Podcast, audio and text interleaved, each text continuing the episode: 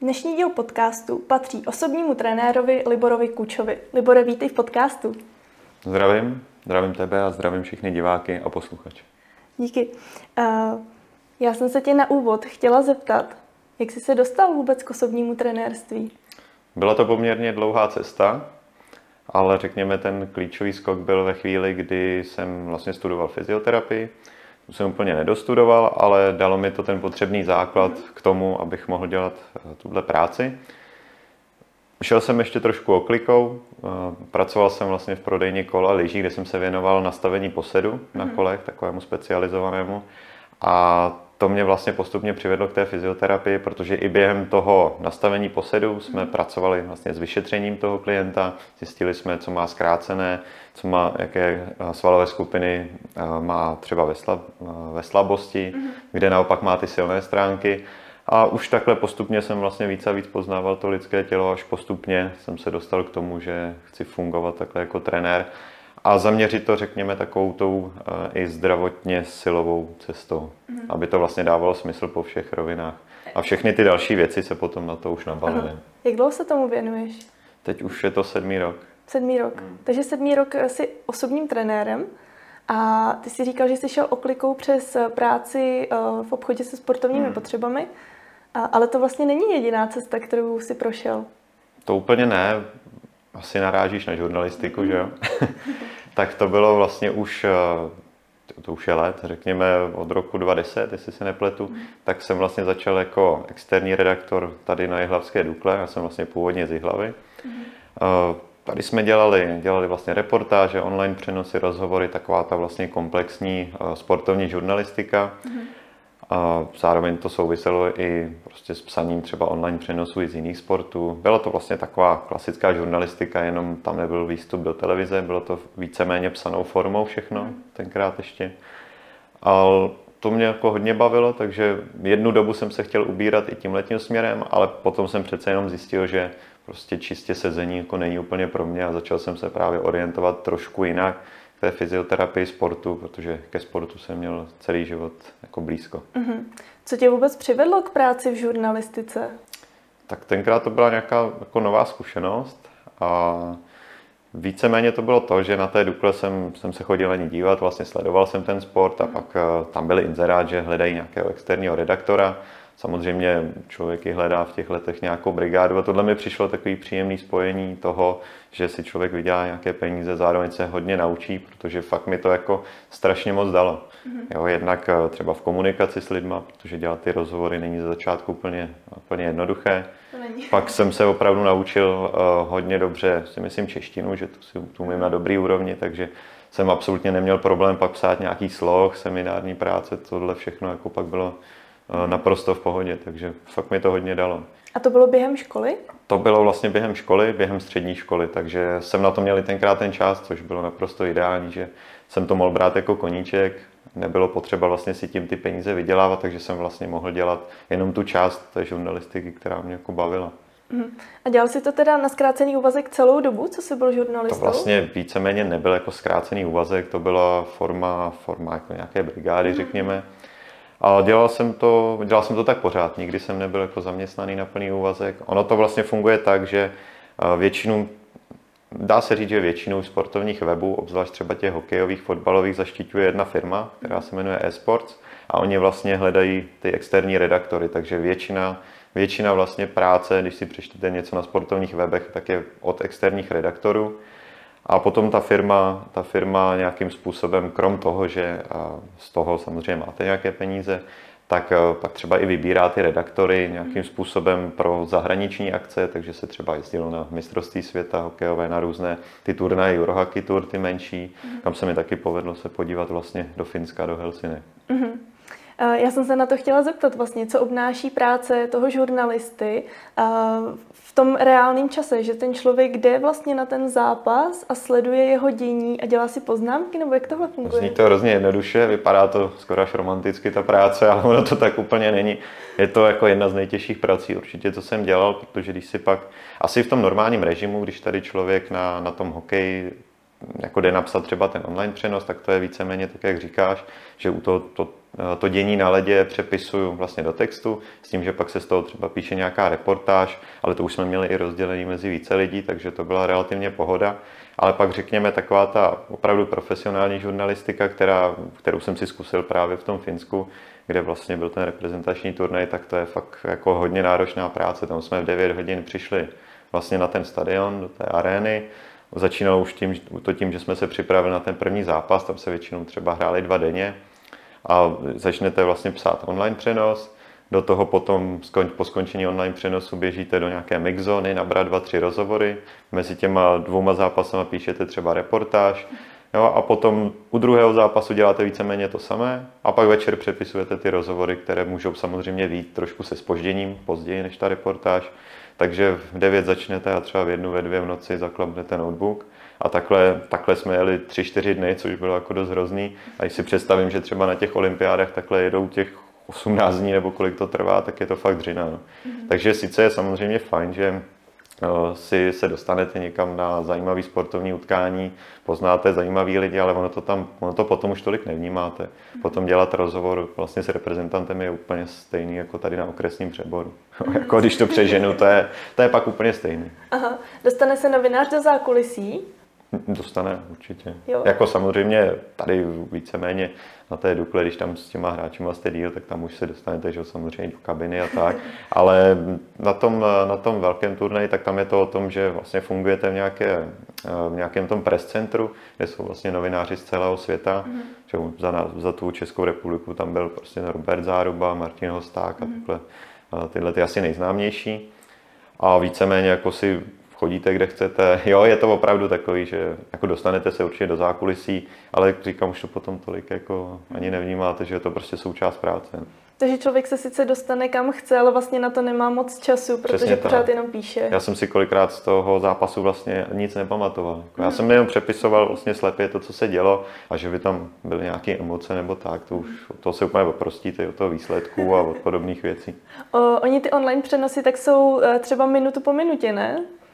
Když psalo se to tak, ono záleží vždycky, co se tam dělo. Standardně to bylo tak, že třeba každou minutu v tom hokeji, vlastně ve fotbale se třeba jsem se snažil něco napsat, s tím, že se tam třeba toho stalo zajímavého víc, tak eh, tam napíšete i víc těch příspěvků. On je to pak docela v tempu. No. Mm-hmm.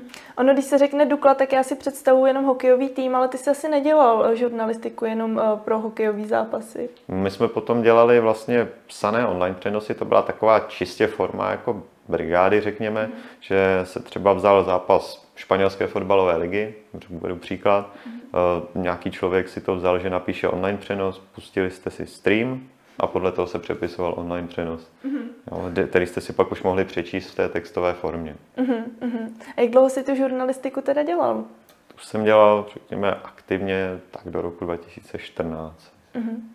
Bylo to tak, že jsi eh, nakoukl do zákulisí eh, vlastně i těch kabin, právě jak jsi zmínil, a lákalo tě se třeba právě těm sportovcům věnovat individuálně? Už tenkrát mi to právě jako přišlo zajímavé, že mě to tak jako lehce nasměrovalo, že jsem tam i chvílema viděl třeba, jak tam pracují nějaký ty siloví trenéři s nima a už to, už to bylo zajímavé. Myslím si, že Myslím si, že mě to jako určitě k tomu postrčilo, i když vlastně jsem si to jako v tu chvíli neuvědomoval. Mm-hmm. Ty jsi říkal, že pochází z hlavy, ale tvoje cesta vedla přes Prahu, tak co tě dovedlo do Prahy? Já jsem vlastně v Praze začal studovat tu fyzioterapii, mm-hmm. to, bylo, to bylo primární. A potom vlastně jsem bydlel v Praze, řekněme, do roku 2, 2020 mm-hmm. a teď jsem se zase vrátil eh, do Jihlavy. Zpátky do Jihlavy. A v Praze si začal dělat osobního trenéra. Ano. A pokračovalo to potom, no pokračuje to i teď tady v Jihlavě. A tak nám řekni, jak moc těžký pro tebe bylo třeba ze začátku si hledat klientelu tady v hlavě. Ehm, bylo to, není to jako úplně nejjednodušší. Na druhou stranu měl jsem spoustu výhod v tom, že už jsem tady jednou fungoval, mm. takže jsem nějaké lidi znal a samozřejmě mi v tom hodně, hodně pomohli známí. Mm-hmm. Jo, třeba moje žena, o té mám klientu. jo, se vždycky někde zmíní, jo, je hrozně hodná. To. Aha, to jo, se vždycky někde zmíní a oni potom už víceméně to funguje hodně na doporučení. Mm-hmm. Jo, že přece jenom to je zase výhoda, třeba oproti té Praze, že Jihlava je menší město a když prostě třeba někomu pomůžete nebo je někdo spokojený, tak vás rád doporučí. určitě jako sama to zná, že když si třeba oblíbíš nějaký podnik nebo se chodíš někam stříhat, tak většinou chodíš tomu stejnému člověku. Jasně, je to jo, tak. Takže tady, když si opravdu, když ten člověk je spokojený, tak asi to doporučení tady udělá hodně. Pak nějakým způsobem jsem třeba získával i klienty vlastně v tom fitku, protože vlastně využívám prostor Fit People v hlavě. A tam třeba, když ti někdo vidí, že cvičíš nějakým způsobem s tím klientem, třeba nějak zaslechne, ví, že má podobný problém, tak se, tak se na tebe taky takhle obrátí. A pak nějaké lidi jsem získal takhle i z toho online marketingu.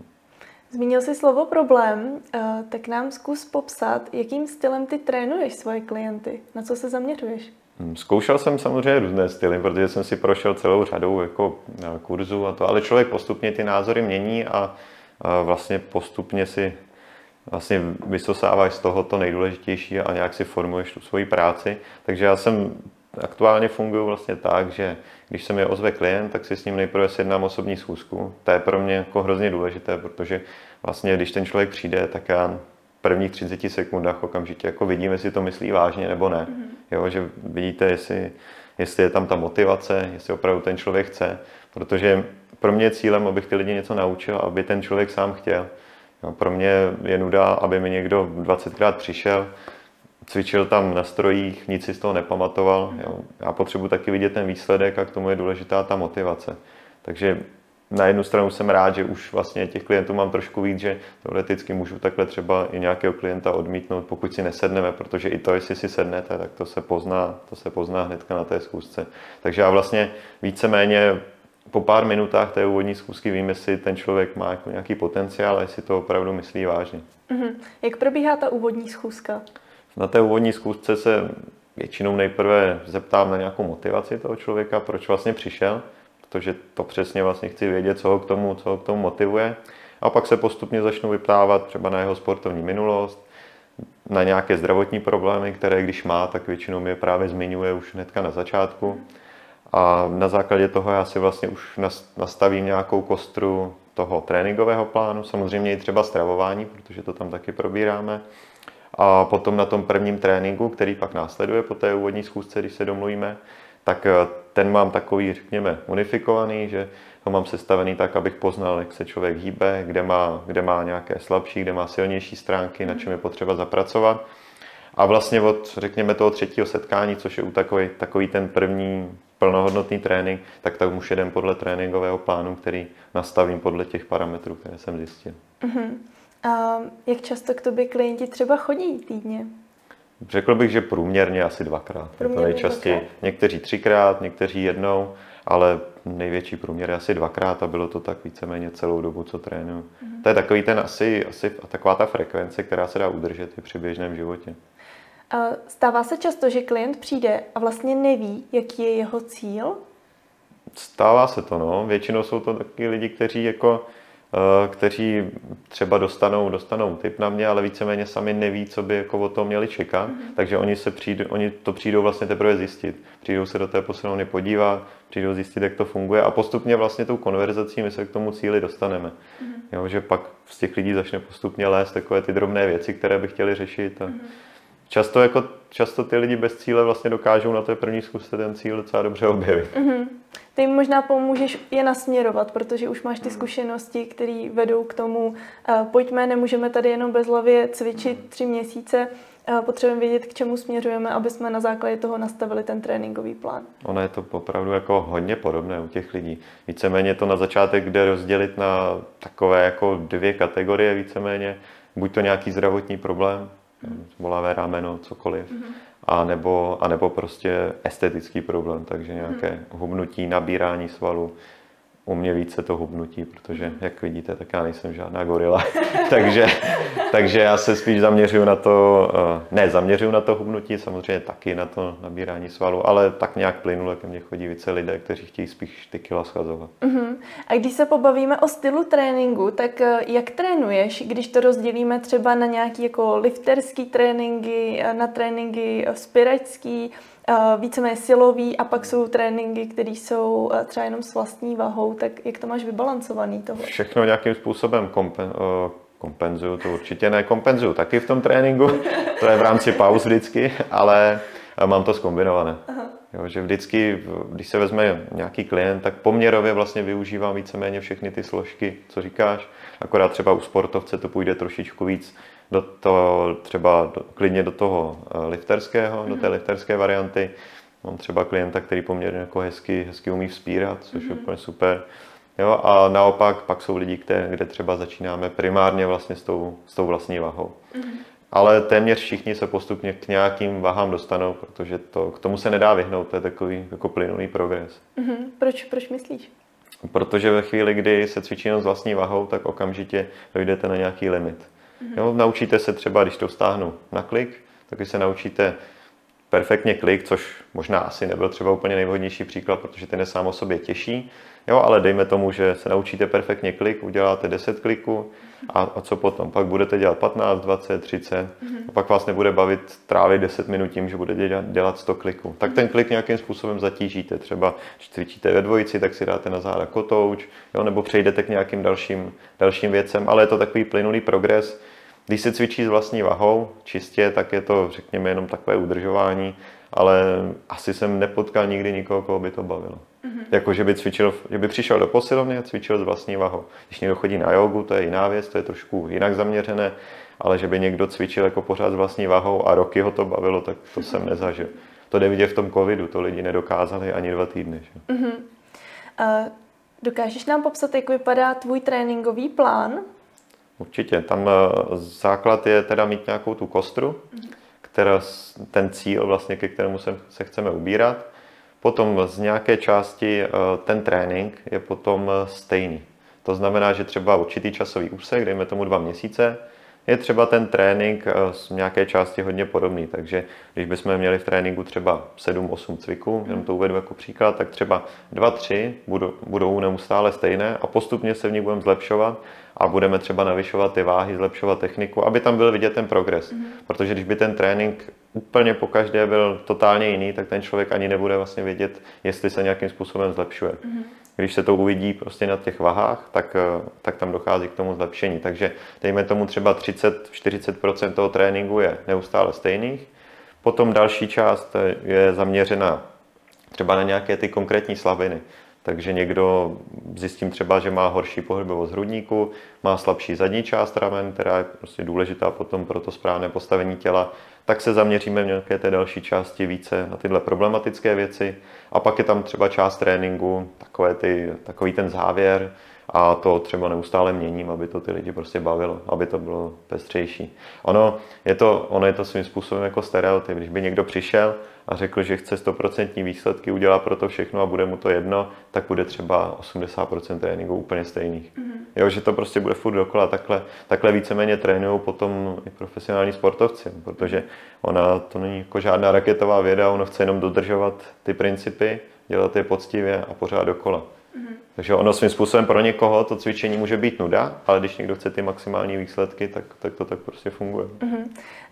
Když jsi zmínil profesionální sportovce, tak eh, jaký je potom rozdíl mezi eh, tím rekreačním a tím profesionálním? Je to ve frekvenci toho tréninku? Často, často to nemusí být ani ve frekvenci, ale rozhodně je to v intenzitě. Mm-hmm.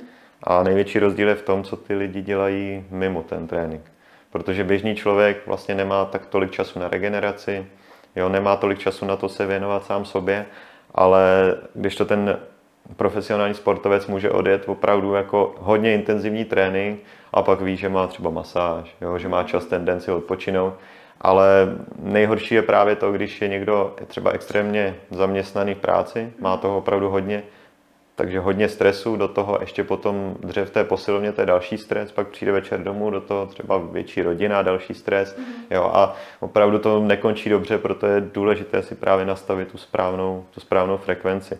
Takže rozdíl je určitě v těch, v těch možnostech. Samozřejmě se tam bude lišit i ta frekvence, většinou ten profik samozřejmě nebude cvičit dvakrát týdně, cvičí čtyřikrát, pětkrát, v závislosti na sportu samozřejmě. Upravuješ se svými klienty i stravu? Upravuju, ale řekněme, že nějakým způsobem vedu. Mm-hmm. Jo, takže eh, začneme třeba tak, že zjistím teda, jak ty klienti jí, takovou jako nenásilnou formou rozhovoru.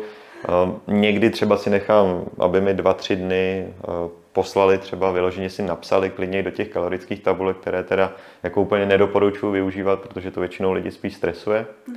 ale nechám si třeba to napsat, abych měl nějakou představu, kolik čeho ty lidi přijmou. A pak začneme tím, že vyřadíme třeba dvě, tři nejhorší věci, které v tom jídelníčku dělají největší problém, nebo i ty režimové věci no, celkově. No, ty, ty lidi si to zažijou, dva, tři týdny, víceméně třeba za dva týdny už jsou schopni tyhle ty tři věci odstranit a pak jdeme zase dál, zase najdeme další věci. A ono to je takový plynulý progres a je to právě extrémně udržitelné, protože když, když bych před tebe nějakým způsobem se stravovala a před tebe hodím jídelníček a ty budeš vědět, že máš 11.30 jíst tohle, 15.30 máš jíst tohle, tak se z toho zblázníš. Protože což, co je problém i u lidí, tak oni vlastně třeba nemají ani, ani jako dobré to nákupní chování. Oni třeba ani neví, kde ty suroviny koupit, které bych jim napsal do toho jídelníčku. Mm. A hlavně taky každý jsme jiný, někdo třeba lépe toleruje mléčné výrobky, někdo hůř, takže ono si na to každý musí přijít sám, ale vždycky se odstraňují ze začátku ty nejhorší principy. No. Zaujalo mě téma kalorických tabulek, pojďme to otevřít. Proč je nedoporučuješ? protože lidi většinou neví v první řadě, kolik, kolik těch kalorií jako vydají, protože to prakticky se kromě nějakých, jako, dejme tomu, když máte na hodinka, dá se to hodně orientačně třeba změřit při nějaké aktivitě, ale je to stoprocentně, jako ty klienti to stoprocentně neví, jo, protože ono potom záleží na tom celkovém, celkové zátěži životní a je to spíš takový prvek, který lidi opravdu hodně stresuje. Protože už se i často setkávám s tím, že někdo přijde a řekne, že chce pomoct se stravou, ale že rozhodně nebude nic počítat. Mm-hmm. Jo. Ale ono to, protože to je prostě další stres a ono je úplně jedno, jako jestli, jestli někdo přijme o 20-30 kalorií víc nebo míň, jde i o to, do jakého kontextu v tom, v tom dní třeba to zapracuje. Když si někdo dá určité množství kalorií těsně před spaním, jde spát s plným žaludkem a pak se málo vyspí, tak ty kalorie jsou pro ně úplně jiné, než když si to dá někdo v 7 hodin večer po, po nějakém sportu a jde si v klidu lehnout a má vytráveno. No, to se prostě pak nikam neukládá. To je další určitě strašně častá otázka, jestli jíst před spaním. Rozhodně nejíst. Stoprocentně nejíst, protože pokud člověk jí před spaním, tak si vlastně vypne, vypne ty mechanismy v těle, ať už uh, ty uh, nějaké, uh, jako řekněme, které vedou k nabírání svalové hmoty, nebo ty, které vedou k obnově organismu. Prostě si vypnete všechny ty regenerační mechanismy a to tělo naopak se zaobírá tím trávením a nefunguje potom tak dobře, tak dobře v té regeneraci, kterou potřebujete. Protože když eh, třeba nebudete mít dobře zregenerovaný ten trávicí systém, tak vy ty živiny nebudete ani dobře jako zpracovávat. Takže to je taky vlastně i úskalí těch kalorických tabulek, že tři lidi si dají stejné jídlo kaloricky, ale každý z toho využije jiné množství těch živin. Mm-hmm. Jo, že když někdo třeba špatně, špatně metabolizuje nějaké složky, tak on to nevyužije. K těm kalorickým tabulkám já jsem vlastně ještě chtěla říct, že eh, člověk, aby to napočítal eh, relativně s nějakou přesností, tak to musí zvážit, to jídlo. A eh, kdyby to ten člověk nevážil a obecně se to snažil odhadnout, tak se může seknout klidně o 100-200 kilokalorií na jedno jídlo a vlastně ty výsledky můžou být pak úplně jinde. Já třeba u toho, toho odhadu doporučuji klidně si třeba první týden, dva to jídlo jako orientačně vážit, ale prostě proto, aby ten člověk věděl, jak vypadá v hrnci 70 gramů rýže třeba. Aby to věděl plus minus, že jo. ale aby měl aspoň nějakou představu, jak to vypadá a pokud se tím stresovat nemusí. Pak jsou lidi, kterým to nevadí, jako třeba mě, že. Si kaši vždycky vážím. Ale to je spíš taková jako, taková jako rutina, mě to prostě baví, tak to každý, když někoho něco baví, tak to prostě dělá. Ale rozhodně si jako nepočítám celkový příjem, ale třeba když si chci něco, když si chci udělat nějakou tu, nějakou tu kaši, cokoliv, tak prostě si to, si to rád zvážím, abych to měl plus minus podobně. No. Máš nastavený ty nějaké osobní cíle? V tom cvičení víceméně konkrétní cíle teďka nemám snažím se spíš držet právě nějakou konzistenci, mm-hmm. abych se postupně trošku posouval, abych úplně nechřadl. jo, a abych zkouším, zkouším různé nové věci, že jo, zkouším, zkouším si nové tréninkové plány, které třeba se potom aplikují na ty klienty. Když třeba jedu na nějaký kurz, tak potom si z toho nějaké prvky zapracovávám do toho svého tréninku. Takže já jsem spíš takový jako pokusný králík, mm-hmm. bych tak řekl, co potom aplikuju na ty klienty. Takže, takže si to můžu často se stává, že ten klient potom eh, jako třeba vypadá a zvedá líp než já, že? což je ale fajn, že? protože to, to, jsem ho to naučil a on to potom zvládá líp, tak to je super. A kde ve svém harmonogramu hledáš čas na svoje tréninky? Teď jsem si to docela dobře udělal, protože mi chodí klient ráno třikrát týdnu a my jsme se domluvili, že vlastně budeme, budeme cvičit spolu. Jo, že jsme se domluvili, samozřejmě jsme to nějakým způsobem i vykompenzovali a cvičíme prostě spolu. No to zní Což, což je super, protože on už cvičí nějakou dobu, mm. už jako ví co a jak, já ho tedy jako stihnu toho i rovnat, to, ale, jo, ale právě já jsem taky hledal, co, to, jsem, to je poměrně problém, který jsem jako řešil celkem dlouho. Najít si prostě nějakou pravidelnost, abych i já sám mohl cvičit třeba v určitou hodinu, ale samozřejmě v ty hodiny, kdybych třeba chtěl cvičit, tak ty jsou hodně jako exponované a tam mám téměř vždycky plno, takže jsem to musel takhle nějak na to ráno dát. Už jsme se tady bavili o tom, jestli je dobrý jíst před spaním, eh, tak možná by bylo dobrý říct, kdy je vhodný trénovat. Tak to je čistě individuální. To je určitě na tom, co každému vyhovuje, ale dá se to přeučit. Já třeba takhle ráno nemám rád cvičit, ale prostě jdu a přestanu na to myslet a je to dobrý. Mm-hmm. Ale v každý to má trošičku jiné, každý má jiné časové možnosti. Jediné, co bych třeba úplně nedoporučoval, tak je trénovat jako hodně, hodně pozdě a vlastně těsně před spaní protože tam zase bude fungovat víceméně to podobné jako u jídla, že to tělo bude, bude vlastně v zápřahu, bude nastartované a nepůjde vám spát. Mm-hmm. Časově kolik hodin uh, tak před spaním bych neměla cvičit a jíst? To jídlo třeba dvě až tři hodiny v závislosti, platí to asi o tom cvičení bych řekl, v závislosti na tom, uh, co to je taky za jídlo. Že když mm-hmm. se dáte něco těžšího, tak klidně třeba 4-5 hodin. Mm-hmm.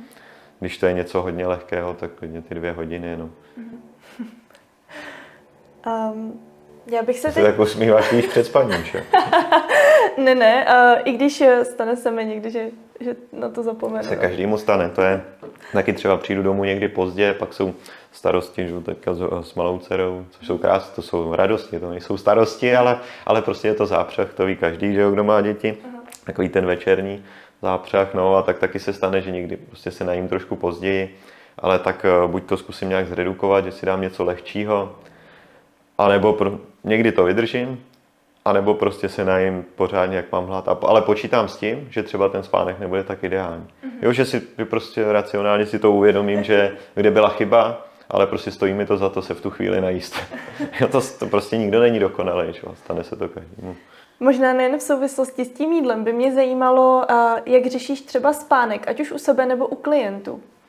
Já u sebe jsem na to byl trošičku fanatik dřív, že jsem aplikoval všechny ty spánkové protokoly, eh, jak jako to a teďka jsem skončil víceméně na jedné věci, že si před spaním eh, třeba hoďku dám ty červené brýle, s kterými se dá koukat i na televizi, protože ono se jako hodně radí třeba nekoukat na televizi vůbec, což je určitě ta lepší varianta.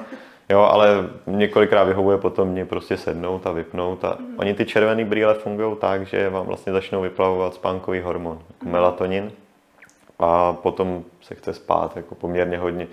Kolikrát se mi stane, že začnu úplně klimbat, jo, tím, že si jenom nasadím ty červené brýle mm-hmm. oranžový. Je to jednoduchá pomůcka za pár stovek a zlepší to spánek opravdu komukoliv. Není to třeba o tom, že už to tělo je zvyklé na to červené světlo, je to pro ně jako signál, tak teď se půjde spát? My jsme na ten signál jako zvyklí geneticky. Ono to, je, ono to vlastně je uvnitř našeho těla. Není to tak, že bychom si vybudovali návyk těma brýlema, možná třeba částečně taky, protože ty rutiny prostě fungují, ale ono to víceméně jako simuluje západ slunce. Mm-hmm. Jo, takže dřív, že jo, když se chodilo spát se západem slunce, tak prostě to postupně to tělo utlumovalo a tohle to je víceméně podobný mechanismus. Můžete to třeba vnímat, eh, když, když se člověk dívá do ohně. Mm-hmm. Jo, jestli když si sedneš, koukáš do ohně, tak je to takový, že postupně jako se začínáš ano, jo, utlumovat, tak. tak tohle je hodně podobný princip. I Takže svíčka, může... svíčka působí podobně tak. Takže si na, a tak je to, je to podobný, to barevný spektrum, mm-hmm. jako když jsou brýle. Takže ideálně červený brýle a na televizi si pustit krp na YouTube, když někdo nemá krp. Pouštíš si krp na YouTube? Ne, ne, ale nepouštím, ale viděl jsem to tam, ale je to docela uklidňující, on to ještě praská tak pěkně, ano. je to fajn. Uh, to, to se dá zařadit do takové té relaxační hudby. Jo, třeba lidi si to pouští při meditaci. Hmm. Je třeba meditace tvoje téma? Meditace uh, je jako téma, ono, ono je hrozně důležité si vlastně říct, co ta meditace je, protože on si to většina lidí představí tak, že si sedne jako do tureckého sedu a teď bude někde v třetí dimenzi. A když se to pak, ale když to pak někdo zkouší a nedaří se mu to, no tak to okamžitě zavrhne. Ano. Ale meditace je i třeba to, že člověk si sedne a 10 sekund na nic nemyslí. Uh-huh. A to je strašně těžký. Uh-huh. Zkoušela jsi někdy na nic nemyslet? Zkoušela, mě to, to právě nešlo, no jsem byla nejde, ten no. člověk, co no. byl naštvaný, že to nefunguje. Hmm. Každý má trošku jiný, jako jiný předpoklady i pro tu meditaci. Někdo je takový, že trošku, řekněme, jako spirituálně založenější, že ty věci jako vnímá a někdo je na to jako úplný dřeva, když to takhle řeknu. Takže, ale každý se to může nějakým způsobem naučit, ale nemyslím si, že to musí být takovou tou násilnou formou, že opravdu se musí meditovat tím způsobem, jak si to každý představuje. Ale i jenom to, že se třeba sedne na gauč a nedělá se chvilku nic, tak to je taky určitá forma meditace, nebo že si někde sednete na lavičku, koukáte do lesa. Mm-hmm. To je taky jako já bych chtěla otevřít další téma, které se týká sebepropagace. Jak se osobní trenér může propagovat v onlineu a jak to děláš ty? V onlineu se může propagovat různými způsoby, ale já to dělám tak, že začal jsem tak jako klasicky, že občas člověk třeba přidá na sociální sítě nějaké, nějaké video ze cvičení, ať už třeba svoje nebo toho klienta, Teď jsem se k tomu snažil trošičku přidat eh, nějaké ty další prvky, které jsme právě spolu konzultovali, takže dělám nějaké živé, živé vysílání, což je taková celkem jako příjemná forma. Pak tam máme nějaké prezentace, kde jsou různé informace trošku přehledně se skládány a je to, je to takové čtivější pro ty lidi. A má plánuji natáčet i nějaká videa, mm. což je samozřejmě čas, i časově nejnáročnější, takže to je, to je to, k čemu se vlastně teďka snažím propracovat a snažím si na to právě trošku najít i ten čas. Uh-huh. Uh, já jenom doplním, že se teda bavíme o Instagramu uh-huh. a o a nějakých příspěvcích právě na tuhle sociální síť. Co třeba webové stránky máš? Webové stránky zatím nemám, máme víceméně v řešení. Uh-huh. Ale je to určitě to znáš tím, že třeba tu práci máš, máš ji plno, máš co dělat třeba s tím Instagramem, tak ty to úplně tak jako netlačí ale máme určitě v plánu je řešit. Už jsem to i komunikoval vlastně s jedním, s jedním uh, vypadlo slovo webařem, tak ale zatím, zatím bych to asi odložil třeba na příští rok, mm. no, protože chci, aby ty stránky opravdu byly dobrý, že když už to bude, když už je budu dělat, tak aby to mělo prostě nějakou úroveň, aby to fungovalo dobře i v těch vyhledávačích, aby, aby opravdu to za to stálo a to taky určitě ví, že zase jako není nejlevnější záležitost a člověk musí prostě vybírat i kam ty peníze investuje. Že? Mm. No, protože ono pak i třeba jenom začít natáčet ty videa, taky si k tomu musíš pořídit nějakou techniku, ono je to jedno s druhým. A plánuješ natáčet sebe nebo svoje klienty? Tak svoje klienty víceméně teďka natáčím, plánuju třeba taky s nimi udělat nějaký rozhovor o té spolupráci, ale ze začátku sebe a takové jako kratší, kratší, údernější informace, mm-hmm. ve kterých se lidi najdou. Mm-hmm. Ty se teď nacházíš v situaci, kdy některé klienty už i odmítáš, protože máš plné kapacity. Tak eh, kam vlastně ty to své podnikání teď dokážeš posunout já se postupně snažím posouvat eh, trošičku i do toho, do toho online prostoru, no, protože jednak tam člověk může i pomoct více lidem. A je to taková, i krom toho, že samozřejmě to nějakým způsobem uh, poskytuje, nechci říct úplně svobodu, ale dejme tomu svobodu v tom, odkud člověk může pracovat, protože ta časová svoboda to je relativní. Jo, ono kolikrát tomu se musí investovat úplně stejně času ale poskytuje to i třeba dobrou návaznost pro ty klienty, protože já se teďka snažím s klientama fungovat tak, že mám nějaké stále, kteří chodí prostě furt, už mi chodí poměrně dlouho a mhm. chtějí chodit, ale pak mám určitou část eh, klientů, kteří nějakým způsobem se točí. Mm-hmm. Takže odcvičí třeba 10-20 lekcí, na kterých se vždycky chci s nimi domluvit, protože jednu, jeden, dva tréninky to nemá vůbec smysl. To se nepochytí vůbec nic, když je člověk začátečník a pak třeba jim nabídnu přesun do toho online prostoru, nebo si, jo, a ty klienti si potom můžou, můžou cvičit sami podle plánu, který já jim tam postupně tvořím. Uh-huh. A co znamená ten přesun do online prostoru? Poskytuješ uh, tréninkové plány a posíláš je online těm svým klientům? Mám to trošku jinak. Mám to tak, že využívám aplikaci TrueCoach, ta už je poměrně dobře zavedená. Uh, je to, můžete si to představit jako takový trošku Google kalendář, kde na konkrétní den je napsaný trénink já vždycky, vždycky ty tréninky píšu vlastně jeden za druhým. To znamená, že se odcvičí jeden trénink, ten klient mi tam třeba napíše nějaké svoje pocity, napíše mi tam, eh, dá mi tam třeba video, to se tam dá taky vkládat, takže já mu tam ke každému cviku dám video, tam vlastně ta aplikace má poměrně velkou databázi videí, pak eh, třeba právě po nějakém klientovi chci, abych mohl zkontrolovat techniku, tak on mi tam natočí sám sebe. Nějakým způsobem ten trénink jako spolu vyhodnotíme a třeba ten další trénink za dva, za tři dny mu tam zase tím letím způsobem vložím. Takže je to rozdíl mezi, mezi tím posíláním hotových plánů, protože to funguje nedělá to každý, ale hodně často to funguje, že jo, CTRL, CTRL, mm. jenom se změní jméno a posílá se tréninkový plán. to jsou vždycky čtyři, čtyři tréninkové plány. Muž, žena, hubnutí, nabírání. Mm. A nic jiného se tam vlastně nereflektuje, to jestli ten člověk jako někdo Eh, něco má nějaké zkušenosti, jestli prostě zná tu techniku. Samozřejmě nedělá to tak každý, někdo to dělá jako svědomitě. Znám lidi, kteří prostě předtím, i než pošlou takový hotový tréninkový plán, tak třeba s těmi lidmi si zavolají, udělají si nějakou online konzultaci a proberou to, takže nedělá to každý, ale často je to takhle jako hodně okleštěné. V případě té online spolupráce tedy klient chodí cvičit sám ano. a dává ti zpětnou vazbu do té aplikace. Přesně tak. A cvičí buď to v posilovně, kde se to předtím naučil, mm. nebo se to dá aplikovat jenom na domácí cvičení. To mám mm. taky pár klientů. Někdy je to kombinace, takže ten klient mi třeba na konci týdne napíše, že půjde dvakrát týdně posilovnu, jednou týdně doma a já mu na základě toho vlastně ten trénink sestavím. Mm. A pokud to někoho zaujalo, tady eh, možnost toho online tréninku, té spolupráce, tak eh, jak se s tebou může spojit? Můžeme určitě napsat na Instagram a pak uděláme přesně to, o čem jsem mluvil, že si zavoláme a domluvíme se vlastně na těch detailech. Já zjistím alespoň ty, eh, ty základní údaje, podle kterých je možné se orientovat. Eh, pokud by třeba někdo byl tady z hlavy nebo z blízka, tak si sjednáme klidně tu osobní schůzku, kde to probereme a potom na to takhle navážím. Samozřejmě, když by někdo byl takový, že nemá jako vůbec žádné zkušenosti a chtěl by cvičit z posilovně, tak tam by dopředu bylo asi dobré se třeba domluvit i na nějakých těch osobních lekcích. Mm-hmm. Alespoň na pár. Já tam vždycky, vždycky mám v tom vlastně v tom režimu mám to docela jako nacvakané, ale je tam, je tam třeba nějaký prostor, kdy aspoň nějaký základ můžeme, můžeme pořešit. Tady se dá třeba udělat nějaká ta výjimka a jít třeba jenom jednou, dvakrát, když opravdu je to čistě zaměřené na ten online, mm-hmm. tak eh, abych ty lidi aspoň, aspoň jim dal takový ten základní, základní impuls, aby věděli, na co si dávat pozor. Protože potom já se snažím lidi naučit, aby sami si o tom něco studovali. Mm-hmm. Takže já jim třeba naučím ty základní techniky.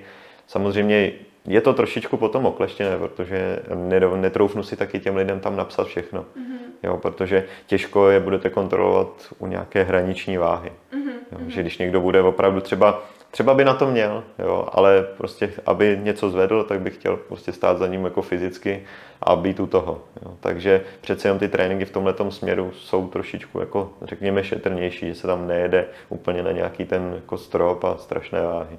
Zmínil jsi, eh, že klientům, uh, já jsem to teď zapomněla, jo, ty jsi zmínil, eh, že chceš, aby klienti se vzdělávali sami.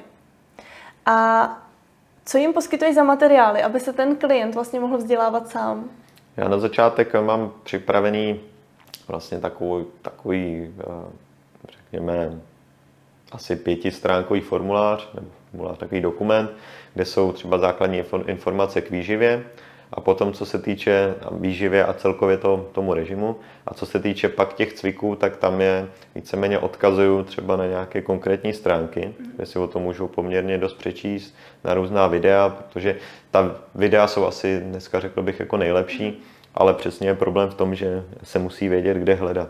Mm-hmm. že jsou lidi samozřejmě, kteří to vysvětlují špatně, lidi, kteří to vysvětlují dobře, jo, ale když je nějaké jako obsáhlé téma a přijde mi, že ten člověk by si o tom měl něco zjistit, tak mu třeba pošlu to, kde by si to měl mm-hmm. právě zjistit. Furt tam, pořád tam funguje tahle forma spolupráce, že to není, není to, ta online forma spolupráce není postavená tak, že bych tomu klientovi dal uh, vlastně nějaký jídelníček nebo tréninkový plán a už jsem ho neznal. Je to mm-hmm. furt na téhle komunikaci. Mm-hmm. A máš teda databázy nějakých webů uh, nebo lidí, který bys dokázal jmenovat jako inspiraci? Takhle, takhle z hlavy asi úplně, úplně ne. Tu databázi mám, ale je to vždycky na ten konkrétní problém, mm. jo, protože jsou lidi, kteří přesně vím, že třeba je klient, ne, klient, je trenér, eh, je to víceméně třeba zahraniční trenér, trénuje v Kanadě, ale vím, že je výborný na mobilitu. Mm. Jo, je prostě na tohle to úplně super, tak prostě toho klienta odkážu tam, podívej se, můžeš zařadit něco tady z mobility. Mm. Jo, je, to, je to úplně super. Pak jsou zase lidi, kteří třeba jsou dobří jako přes tu výživu, no, tak taky, taky odkážu na to. Takže jsou různé, různé věci. Akorát eh, je prostě důležité vědět, co, co ten člověk chce hledat a kde to má hledat. Mm-hmm. Takže eh, je opravdu potřeba vědět, na co konkrétně, co konkrétně doporučit a to vždycky těm klientům mm-hmm. Já bych chtěla říct, že načasování tady toho podcastu je hodně příhodný v tom, že se blíží konec roku a ten podcast vyjde v polovině prosince.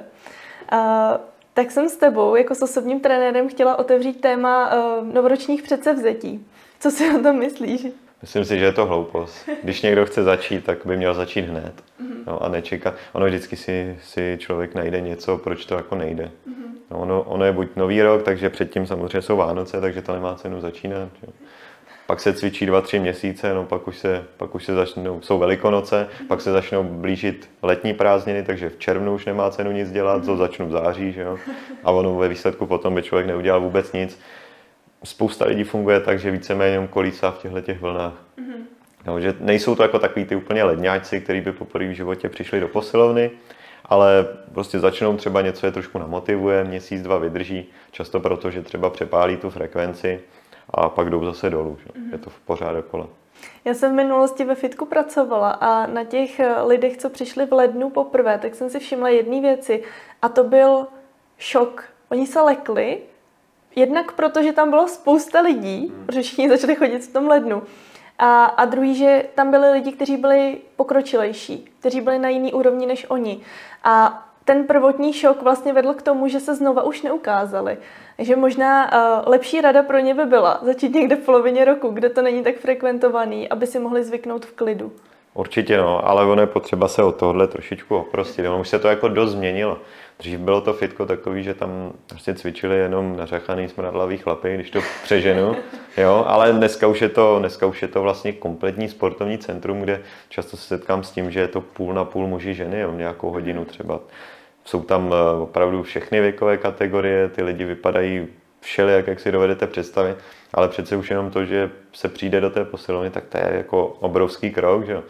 No a to, ty lidi většinou, kteří dobře vypadají, tak třeba vypadali taky takhle. Mm-hmm. Takže ono, ono naopak, jsem ještě snad nikdy neslyšel, jako, že by někdo někoho jako vyloženě pomlouval. Se koukal, ale tamhle ten, ten je tlustý, to vůbec. Mm-hmm. Jo, spíš jako ty lidi ocení, že, že se někdo jako snaží. Takže... Ono se to neděje tak často, to si člověk vytváří ve svojí hlavě. Přesně tak, tohle je čistě jako dneska potom kolikrát, když mi přijde právě klient, který má takovou obavu, tak pak po té první lekci mu říkám, že vidíte to od desáté minuty už ani nevíte, že tady někdo další je v tom fitku. Mm-hmm. Jo, a nikdo, tam nikdo nikoho nezajímá. Mm-hmm. Tam si každý cvičí sám. Co bys tady těm eh, začátečníkům poradil, aby jim dodal odvahu do začátku? Hlavně přijít. jo, ale fakt se někoho zeptat. Jo. Nebát, se, nebát se třeba zeptat i těch lidí, u kterých jako vidí, že vypadají líp, tak samozřejmě ne vždycky jako jsou to jsou to rady, které jsou třeba dobrý, jo, ale zeptat se prostě lidí, od kterých si myslí, že by ty rady mohly být fajn. Jo, většinou tak nějak jako doporučuju třeba ptát se lidí, kteří vypadají tak, eh, jak byste třeba chtěli vypadat. Jo, to je, to je důležitý, protože asi když eh, jako chci zhubnout tuk, a nechci být kulturista, tak eh, bolí mě rameno, tak třeba nepůjdu za kulturistou jako za trenérem, mm-hmm. jo, ale půjdu k někomu jinému. Chci, chci jako trenéra, prostě chci zhubnout, chci vypadat jako nějaká trenérka, tak taky spíš intuitivně půjdu třeba za tou ženou. Že? Mm-hmm. Protože ta žena zase může mít výhodu, že uh, zná, zná trošku víc to ženské tělo, to je v tom mhm. tréninku potom třeba trošku specifičtější. Takže vždycky si hledat toho trenéra, jak byste chtěli vypadat a co byste jako chtěli, jak byste chtěli fungovat v tom fitku. Mm-hmm. Dokázal bys jenom v kostce eh, eh, říct tu specifikaci ženských tréninků?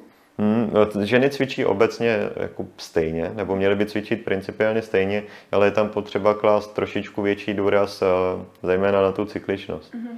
No, o tom se moc jako nemluví, ale když to vztáhnu, tam je opravdu dobrý příklad, třeba ty profesionální sportovkyně, tak ty mají silový trénink nebo obecně intenzitu tréninku třeba nastavenou podle cyklu. Mm-hmm. Jo, že když mají vlastně tu ovlační část cyklu, tak pak tak dřou mnohem víc. Mm-hmm. Často je tam rozdíl, třeba když se to vztáhne na, na zvednuté váhy nebo na intenzitu, tak třeba klidně 30%. Mm-hmm. Jo, mezi tou ovulační a tou menstruační fází. Mm-hmm. Takže to je hrozně důležité. To jsou pak takové ty jako výkyvy, jo, že třeba je teniska v super formě hraje proti slabší soupeřce, ona prohraje, mm-hmm. ale nikdo neví, že to je třeba tím. Mm-hmm.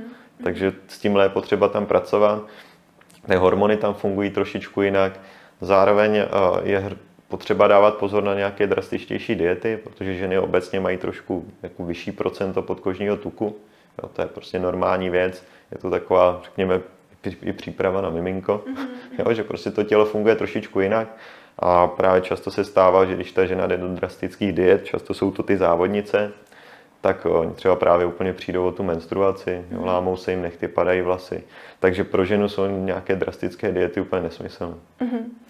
Ženy by teda měly myslet na to, že v nějaké části cyklu můžou být slabší a neměli by si to dávat za vinu, neměli by se tím trápit. To řekla úplně perfektně, jo? jako zvědomit si to, že to tak prostě je a nesnažit se to přebít. Mm-hmm. No, prostě přijít na ten trénink, to je stokrát lepší, než na něj nejít, ale odcvičím ho lehce, protože stejně, stejně to člověku nic nedá.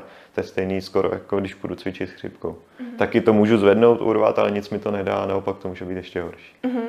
Takže když jsem uh, nemocná, tak bych neměla chodit cvičit? Vůbec, vůbec. Vůbec? Vůbec se nic nestratí, to se všichni bojí, jako že se ztratí svaly a to, ale to je, to je často, ono třeba opticky to tak může vypadat, protože když člověk necvičí, typicky to bývá jako u chlapů, že se bojí, že prostě ztratí ty svaly.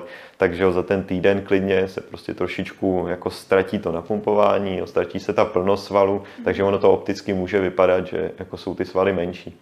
Ale vůbec, v reálu se, kdyby se měřila ta svalová hmota, tak za týden, dva necvičení se zase vůbec nic jako nestratí. Pokud ten člověk není jako na nějaké rohlíkové dietě a nemá salmonelu. Mm-hmm.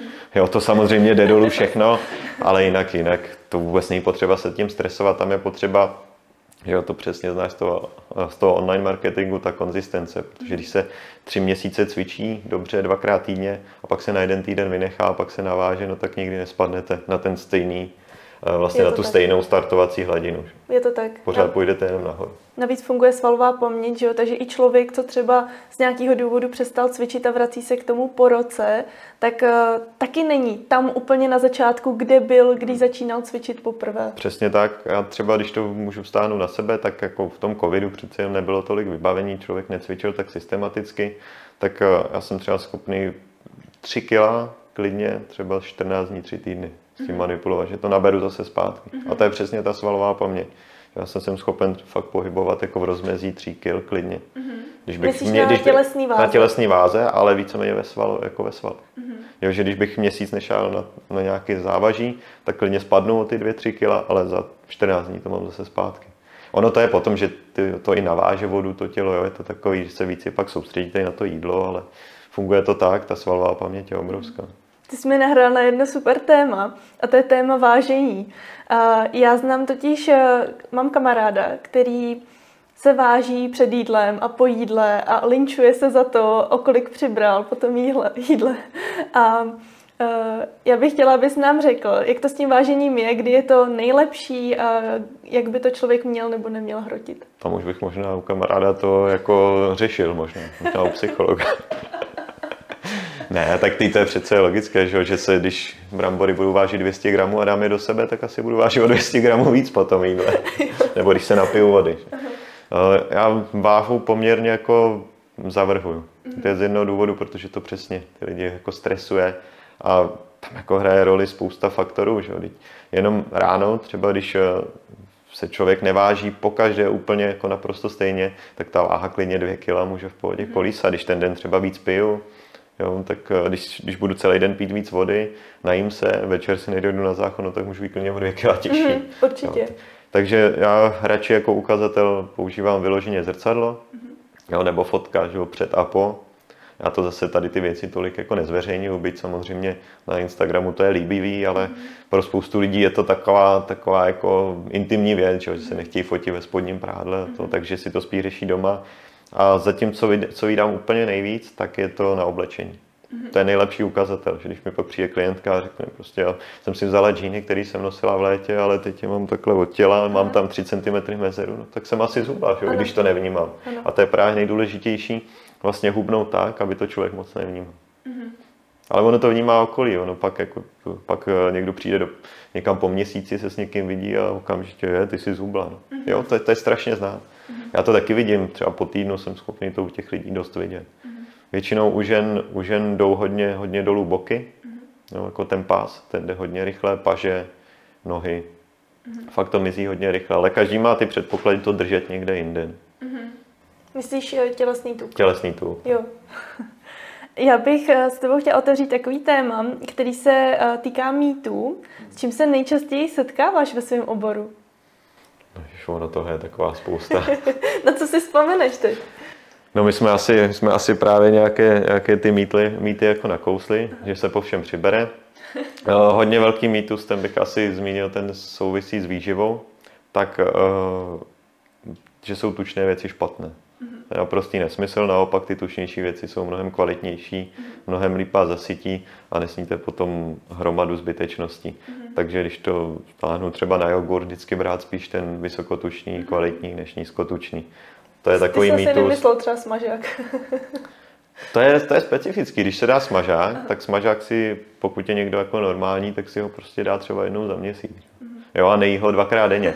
Ale myslím tady, tady, tady ty kompletní věci. To vlastně to, na co si narazila, je víceméně úplně jedno. Když je ten jídelníček nějak komplexně dobře nastavený, tak prostě je úplně jedno. Teď budou Vánoce, tak si asi každý dá řízek, že jo? nebo kapra smaženýho.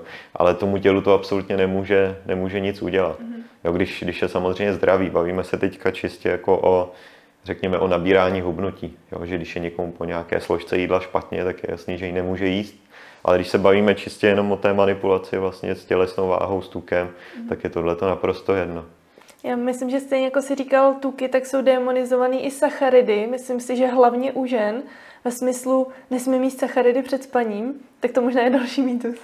A, jo, no, a je to, je to mýtus, protože každé tělo má trošku jinou citlivost na sacharidy a jinak má třeba jiný metabolismus, jinak, jinak ty sacharidy využívá. Takže někdo je takový, že si dá, že si dá sladké jídlo a může si jít lehnout, jo, že mu vystřelí inzulín, utlumí ho to. Někdo je takový, že mu to vůbec nepocítí. Jo, a potom tyhle lidi, kteří to nepocítí, tak můžou jíst více těch sacharidů. Obecně se to dá jako stáhnout tak, nebo co jsem i vysledoval za dobu jako toho fungování, tak na té populaci, že když je někdo jako extrémně hubený, drobnější, tak většinou jako lépe tráví ty sacharidy, jo, lépe je metabolizuje. A když je někdo, řekněme, silnější, takový ten prostě obrovský chlap, který má dva metry, tak ten většinou funguje mnohem lépe na tucích. Mm-hmm. Ono to souvisí třeba i se silou trávení, že někdo má slabší trávení, často jsou to i ty drobnější lidi, takže třeba 200 gramů kuřecího masa je pro ně hodně. A pak je to takový ten dvoumetrový obr, který prostě si dá 300 gramů hovězí steak a může jít cvičit. Mm-hmm. A je lehký. Ale to, je, to jsou všechno jako genetické předpoklady. Mm-hmm. Takže je to, je to o tom vysledovat si prostě, co funguje, co funguje vám konkrétně. Jo, a já třeba jim sacharidy nejraději před spaním. Nebo jako k večeři jich mám nejvíc, víceméně, protože přesně ráno nechci, aby mě to utlumil. Na mě to funguje tak, že když si dám jako víc, třeba bych si dal hromadu nějaké ovesné kaše, arašidové máslo, tak jdu pak spahat mm-hmm. nejradši, nebo palačinky, že jo, tak ty si taky nechávám na víkend spíš. A ty sacharidy si dám večer, kdy vlastně to, že vás to trošku utlumí, tak to nevadí. A když máte dobře se skládaná tři jídla, tři a čtyři jídla za den, tak vlastně nemusíte vůbec řešit, kdy to sníte. Mm. To Řešíš jako... nějakým způsobem počet jídel za den? Spíš hodně, hodně intuitivně, ale většinou se to pohybuje na třech a čtyřech. Mm. Prakticky, asi vždycky něk, jo, že něk, to čtvrté jídlo je víceméně svačina, mm-hmm. odpolední, takže tři hlavní jídla, nějaká větší snídaně, oběd, svačina, večeře. Ale ta svačina není vždycky. Teďka v zimě třeba ji často jako nemám, mně přijde, že jako je tak intuitivně prostě v zimě jim trošičku míň, mm-hmm. jo, protože jim ty tučnější věci, ono je to taky v té přírodě udělané, že jsme na to geneticky nastavení, že vlastně v létě, kdy jsou všechny ty plodiny, tak člověk má větší toleranci na sacharidy, to můžete vidět na Italech. Že? Se to dá vidět, ty, ty jí hromadu sacharidů, pořád nějaký pici, všechno a nejsou tlustý. Aha. Protože oni jsou tam na sluníčku, jsou na to zvyklí, ale když by nějaký nor, který tam má pořád nějakou polární nos, tak eh, ten je na tučnějších věcech, tak když on by jedl tolik sacharidů, tak na tom bude extrémně obézní. Mm-hmm. To tak funguje, takže uh, většinou teďka dávám vlastně tři nějaká větší jídla. Mm-hmm. Já si totiž pamatuju taková ta doporučení z dřívější doby, kdy někdo to hrotil až jako na šest jídel denně. Je víc.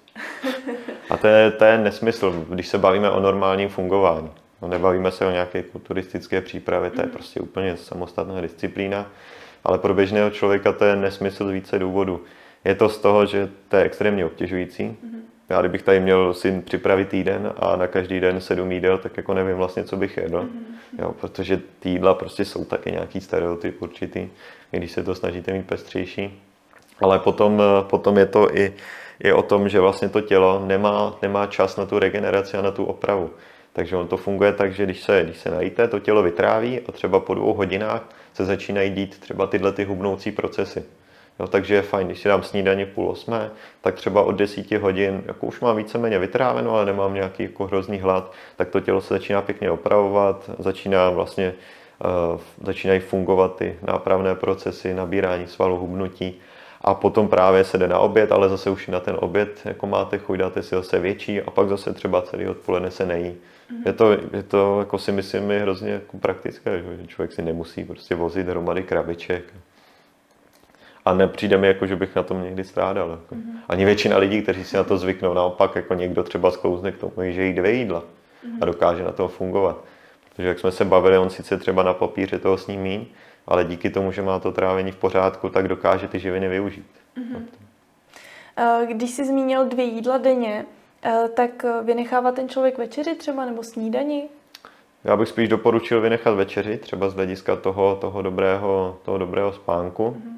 ale je to zase, zase individuální. Zase vynechání snídaně je trošičku lepší, řekněme, po nějaké hormonální stránce, mm-hmm. jo, mhm. protože když se člověk nasnídá, tak už vás to vlastně na celý den nastaví. Já právě raději vynechávám, vynechávám vlastně tu večeři.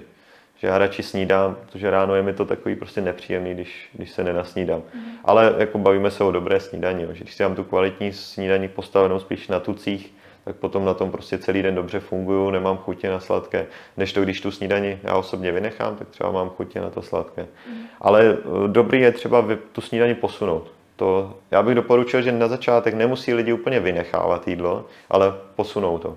Takže když byl třeba někdo zvyklý jíst šestkrát denně, eh, byl zvyklý dávat dopolední svačinu, tak tu svačinu prostě spojit s tou snídaní. Ráno, když se v 7 hodin třeba vstane, tak eh, vypít víc vody, vydržet třeba do 9. do 10. hodiny a pak se dá dát, pak se dá dát větší, větší snídaní. Mm-hmm. Potom nějaký oběd, který se dá taky posunout a pak do večeře už úplně v pohodě se vydrží. Takže i kdyby, i kdyby vlastně někdo jedl naprosto stejná jídla, a jenom je se skládal do kratšího časového úseku, tak, tak to funguje. Mm-hmm. Takže to je na tom ještě důležitější vlastně kolikrát než to, co jíme. Mě zajímá jezení v restauraci.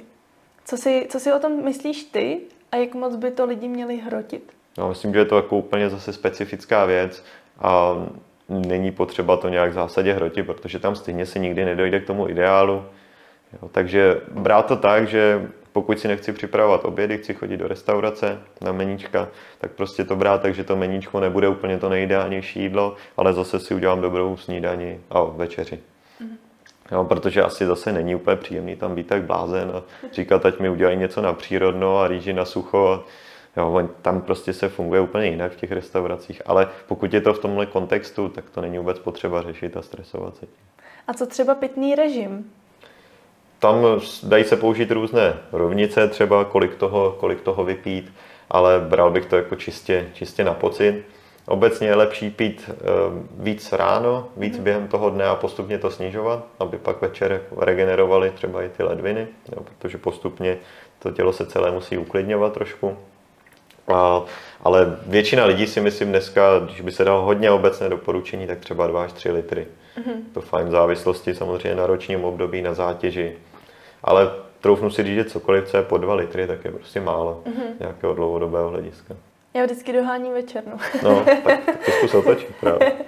Eh, já se na to právě ptám z toho důvodu, ty jsi říkal pocitově a ono se pak může stát, že někdo prostě tu žízeň nemá a dá si dvě skleničky denně a to je strašně málo podle mě. Hmm, jako tohle to je boj hodně, je to u spousty lidí, ale já vlastně jsem to nikdy svým způsobem ať se snažím všechny ty věci jako zkoušet, tak tenhle ten problém já jsem nikdy neměl, takže přesně jako nedokážu identifikovat, jako v čem ten problém je, jako proč to vlastně tak ty lidi mají, že někdo řekne, že zapomene pít. Existují samozřejmě pomůcky, že si člověk u sebe nosí lahev, někdo prostě nemá třeba rád jenom čistou vodu, no tak kolikrát stačí do toho dát lísteček máty a najednou to pro ten mozek jako zapůsobí, přitom je to úplně stejný, no, ale zapůsobí to mnohem líp, takže určitě bych jako doporučoval si to trošičku jako zvědomit, nebo si, když už půjdeme do extrému, tak si nastavit prostě časovač na mobilu, na hodinkách. Pro začátek to funguje, ale mělo by to vést k tomu návyku. Mhm. Jo, že opravdu sice začnu takhle prostě si to třeba hlídat, ale postupně by se to mělo stát nějakým návykem. A co se dá všechno počítat do pitného režimu?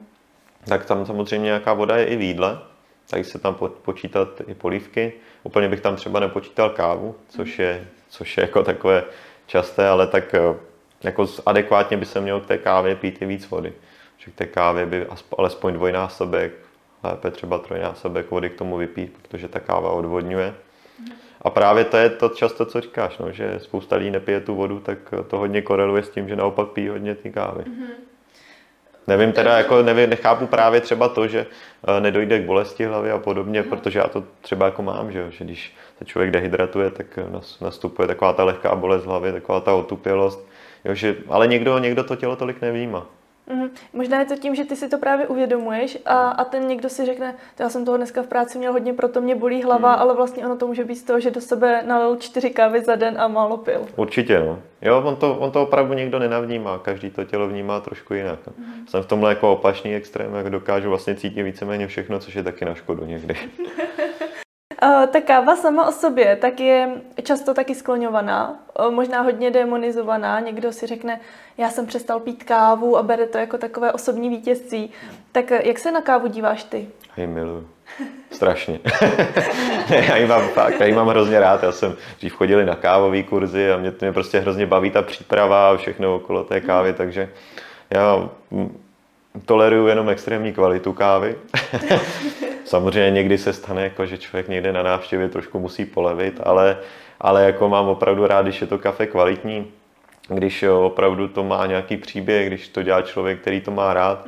A pak ani pak vůbec není potřeba řešit, jestli, jestli v jaké té formě, jestli je to filtrovaná cappuccino, to jsou takové ty mýty, zase, že to mlíko zničí a podobně. To vůbec tak nefunguje ale rozhodně jako káva je super, když, když se ví, kdy jí dát, když se to nepřehání s tou kávou a když je kvalitní, protože nekvalitní káva ta, ta může udělat hrozně škody, protože v tom je spousta, spousta plísní, nebo spousta, když se ta káva třeba nesprávně skladuje, je toho fakt, fakt hrozně moc, čím si můžete v té kávě pouškodit.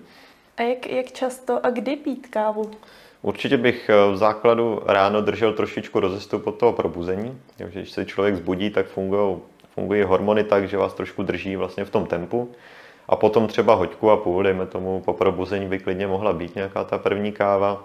A pak, když to, když to je, řekněme, v rozmezí dvou až čtyř káv za den. Mm-hmm. Já říkám i čtyř, někdo by řekl, že je to hodně, ale záleží jakých káv taky. Že jo? Když si někdo dá prostě robustu, kde je hromada kofeinu, nebo si dá toho obrovského turka, tak tam asi čtyři kávy nejsou úplně ideál.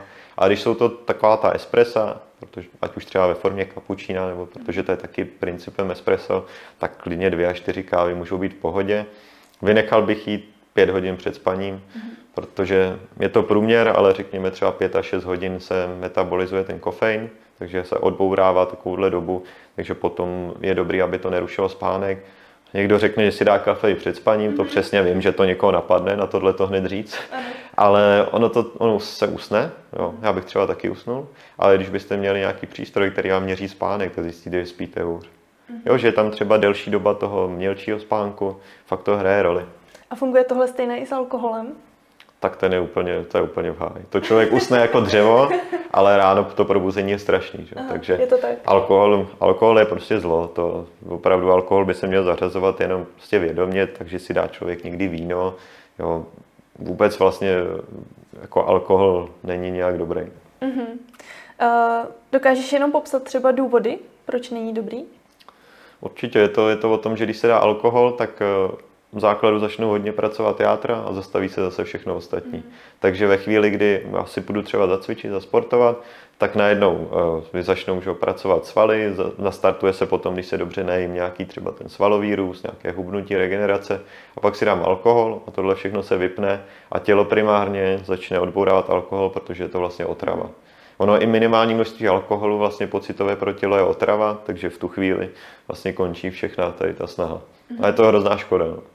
Takže to nás teď všechno čeká, protože konec roku a, a Vánoce. Tak někoho jo, no. Někoho mě to třeba nechává, nechává chladný, mě to prostě svým způsobem jako nechutná. Já si rád dám nějaký dobrý víno, třeba to si dokážu jako decku užít, ale jako, že, bych, že by mi to vyloženě chutnalo, nebo k té štědrovečerní večeři nějaké mm-hmm. pivo, to si, to si jako dám, ale, nebo v létě. Ale nemůžu říct, že by mi to nějakým způsobem chutnalo, takže mě to třeba rozhodně neovlivní. Mm-hmm. Jako taky jsem samozřejmě nebyl vždycky takový, že když člověku bylo 18, 20, no tak to k tomu patří, že to bylo trošku jiný, ale to kdybych teďka vypil to, co tenkrát. já bych možná ještě od tebe chtěla slyšet nějaký takový povzbuzení pro lidi, kteří si myslí, že za ten týden okolo Vánoc tak přiberou a budou to muset pak zase dva měsíce zhazovat. Tak co si o tomhle myslíš?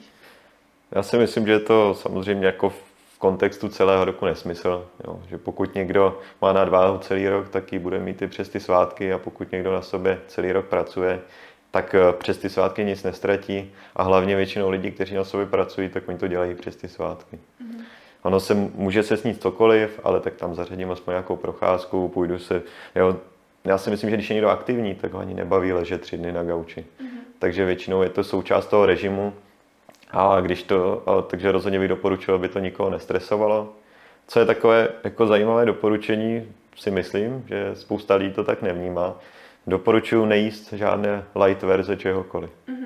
Jo, protože ono potom jako nabídete dojmu, že je to hrozně zdravé a sníte to dvakrát tolik. Jo. Když to stáhnu třeba na, na cukroví, tak někdo se snaží dělat takové to zdravé cukroví z datlí a podobně, ale vlastně, když si vezmete 50 gramů sacharidu z datlí a 50 gramů bílého cukru, to je úplně stejný. Mm-hmm. Ale pak, nabíde, pak ty lidi nabídou dojmu, že vlastně můžou těch datlí sníst hromadu, protože je to zdravý. Ale je to nesmysl. Radši si dát normálních pár kousků přeslazeného cukroví a nic to neudělá. Tím spíš naopak se toho člověk přejí a už to nechce. Ano. Takže ani kapr, ani salát nám při štědrovečerní večeři nic neudělá. Vůbec, vůbec. Já už se na to třeba těším hrozně. S tebou jsem chtěla ještě otevřít poslední téma, protože ty jsi přešel přes Prahu, kde jsi měl svoji klientelu a potom se přestěhoval zpátky do Jihlavy a tu klientelu nabral tady. Dokázal bys říct nějaké rozdíly mezi klienty v Praze a klienty v Jihlavě? Tak nejkomplikovanější paradoxně to by mě nenapadlo, pro mě bude práce jako s těmi časovými možnostmi. Mm-hmm. Jo, že tady obecně, řekněme, na Jihlavsku se více směnuje. Jo, ať už je to v jakémkoliv odvětví, tak více se chodí takhle na směny, takže pak třeba, když ten klient jeden týden může dopoledne, jeden odpoledne, tak to někdy bývá trošku problém. Mm-hmm. A to naopak v Praze tolik není. Tam se víc pracovalo, řekněme, v těch kancelářích, lidi si mohli odběhnout, byl to takový jako benevolentnější režim, mm-hmm. takže třeba i z toho harmonogramu jsem jako naprosto v pohodě třeba vyplnil ty poobědové časy. Mm-hmm. Jo, to tady moc ne, takže už to mám vlastně striktně nastavené, že po tom obědě mám nějakou pauzu, abych taky měl trošku volného času, mm-hmm. ale když bych třeba stán na tu Prahu fungoval tam, tak tam mnohem s nás prostě to naplním do tří jo, a měl bych víceméně konec. Tady lidi chtějí cvičit před prací nebo dopoledne a po práci. Mm-hmm. A máš pocit, že se to za ty dva roky mění? Že třeba i, i ten režim tady na Vysočině, že se částečně změnil? Trošičku jo, už přece jenom jako je tady Možná je to i tím, že mezi kým se člověk pohybuje, že jako vnímám víc, víc podnikatelů jo, a ty přece jenom časově určitě jsou v tomhle trošičku, trošičku lepší, že můžou přijít i, i v jiné časy. Ale obecně, obecně ta hlava jako tyhle ty věci dotahuje. Když bych to měl říct jako obecně, tak doufám, že se jako nikdo neurazí, ale prostě v Praze se ty lidi jsou zvyklí o sebe trošičku jako více starat. Mm-hmm. Po všech těch rovinách, ať už po té zdravotní, klidně nějaké estetické a není jim tolik třeba líto investovat jako do sebe. Mm-hmm. Jo, a přijde mi, že to tady ještě jako tolik není. Mm-hmm. Samozřejmě jsou, jsou, je, jsou tady lidi takový, kteří se tak jako o sebe starají, ale řekl bych, že tam je to trošičku víc. Nevím úplně vlastně, čím to je, ale je to tak. No. Mm-hmm. To je hodně zajímavý téma. Já to se svými hosty vždycky otvírám a, a zvlášť s hosty, kteří právě třeba nepochází tady z Vysočiny a ptám se jich na jejich názor právě tady na Vysočinu. Já teď cítím ve vzduchu takové chvění toho, že se nám překlápí vlastně ta mentalita z toho, že už se nechceme spokojit s průměrnými službami, s průměrnými produkty a opravdu tady dokážeme ocenit kvalitu a dokážeme si za ní i zaplatit můžeme to vztáhnout třeba i na kávu. Jo, ty říkáš, že máš rád velmi kvalitní kávu, tak člověk eh, taky už vyhledává, která kavárna má kterou kvalitní kávu, aby si tam vlastně došel. Přesně tak, jsou tady dvě. ne, ale jako tohle to se třeba změnilo. Ty Aha. dva, tři roky zpátky tady nebyla ani jedna. Mm-hmm. Samozřejmě pro spoustu lidí to kvalitní káva byla, pro mě třeba ne, tak jak jsem na to jako zvyklý. Mm-hmm. Takže to, to se taky mění, mění se to ve všech odvětvích, ale jak říkáš, ono je hrozně důležité to umět nějakým způsobem ocenit. Mm-hmm. Protože já když za někým půjdu, zaplatím mu za kvalitní produkt, tak on třeba časem někdy nějakou oklikou přeneseně zase zaplatí mě. Že? Mm-hmm. A takhle to, takhle to prostě funguje, takhle to potom roste celý. Mm-hmm. Jo, ale když každý si bude jako hrabat na svém písečku, nebude podporovat i další lidi, tak to nemůže fungovat. A ještě z druhé strany je něco, co ti tady chybí, co tady ještě není? Principem je tady všechno, bych tak řekl, spíš je to o nějaké té kvalitě. Mm-hmm. Jo, o, tom, o tom postupně vlastně ty služby jako zlepšovat. Mm-hmm. Jo, a, ale postupně se to jako vyrovnává, bych tak řekl. Doplň prosím ještě pro posluchače na závěr, když se s tebou budou chtít spojit, tak kde přesně tě najdou? Můžou mi určitě napsat na Instagram, to bude asi ta nejsnažší cesta, nebo na můj facebookový profil, ten bude, to bude určitě zveřejněné, že jo? Ano, Myslím, jo, zveřejníme všechny. A případně klidně ve fitku, myslím si, že mě tam poznají, tam jsem pořád. Takže ve fitku. Je to ten, co tam cvičí divně vždycky. Ale ne, myslím, že je tak divný to zase už není. Ono tohle jenom si můžu říct na závěr, se to dost, dost bych ocenil, že se to hodně mění u mladých. Mm-hmm. Takže třeba přijde 16-letý kluk do fitka a vidím, že začne používat jako ten pěnový válec na aktivaci svalů, což jako dřív by to bylo úplný sci-fi. Takže myslím si, že i v ten trend jako to starání o sebe se právě hodně u těch mladých mění. Mm-hmm. Děkuji za tohle doplnění na závěr i za to, že jsi přijal pozvání do rozhovoru, do Já taky děkuji za pozvání. A přeju ti, aby se ti dařilo. Doufám, že se zase brzo uvidíme. Moc děkuji, určitě.